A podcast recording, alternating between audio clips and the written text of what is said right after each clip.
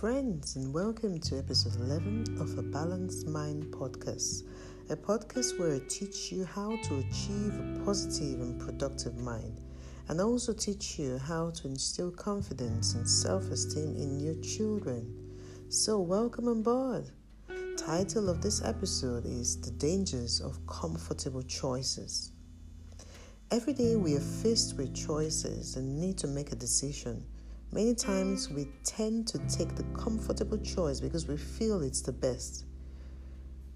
We may be going through financial difficulty and need that um, in need of um, a place to stay, and then we decide that it's better for us to move in with a family member. Disaster. You, you're going to just end up destroying that relationship. I know a young couple who bought a house in the suburbs, then decided to move back to the city and wanted to sell off the house. They had some money, but instead of going to rent in the city, which they wanted to move into, they made the worst decision.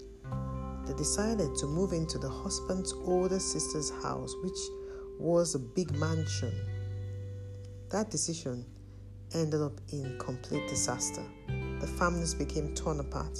The marriage hit rock bottom, and both parties stopped communicating for many years, and even up till now, both families are at loggerheads with each other.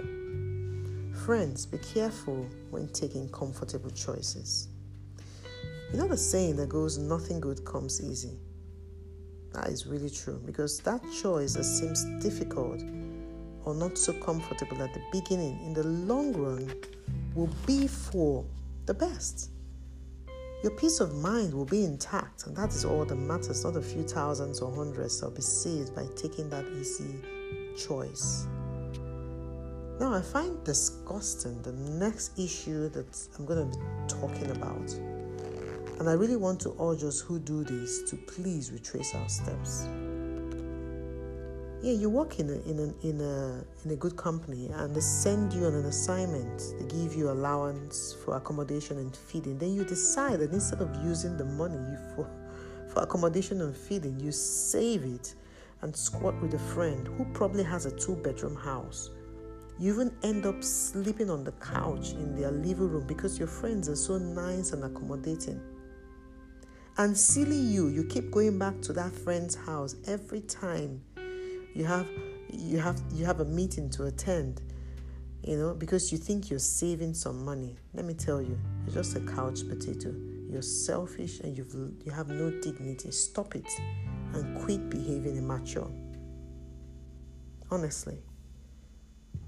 You know, it, it makes no sense whatsoever to do that. Friends, listen, look back at choices you've made.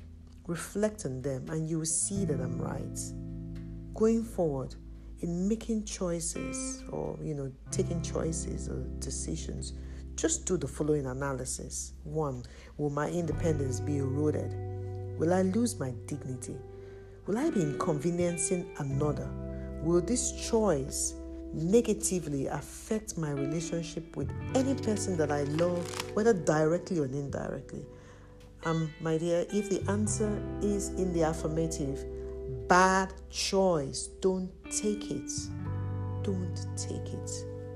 Okay, friends. That's my two pence for now. Until next time, do have a magical day. Thank you.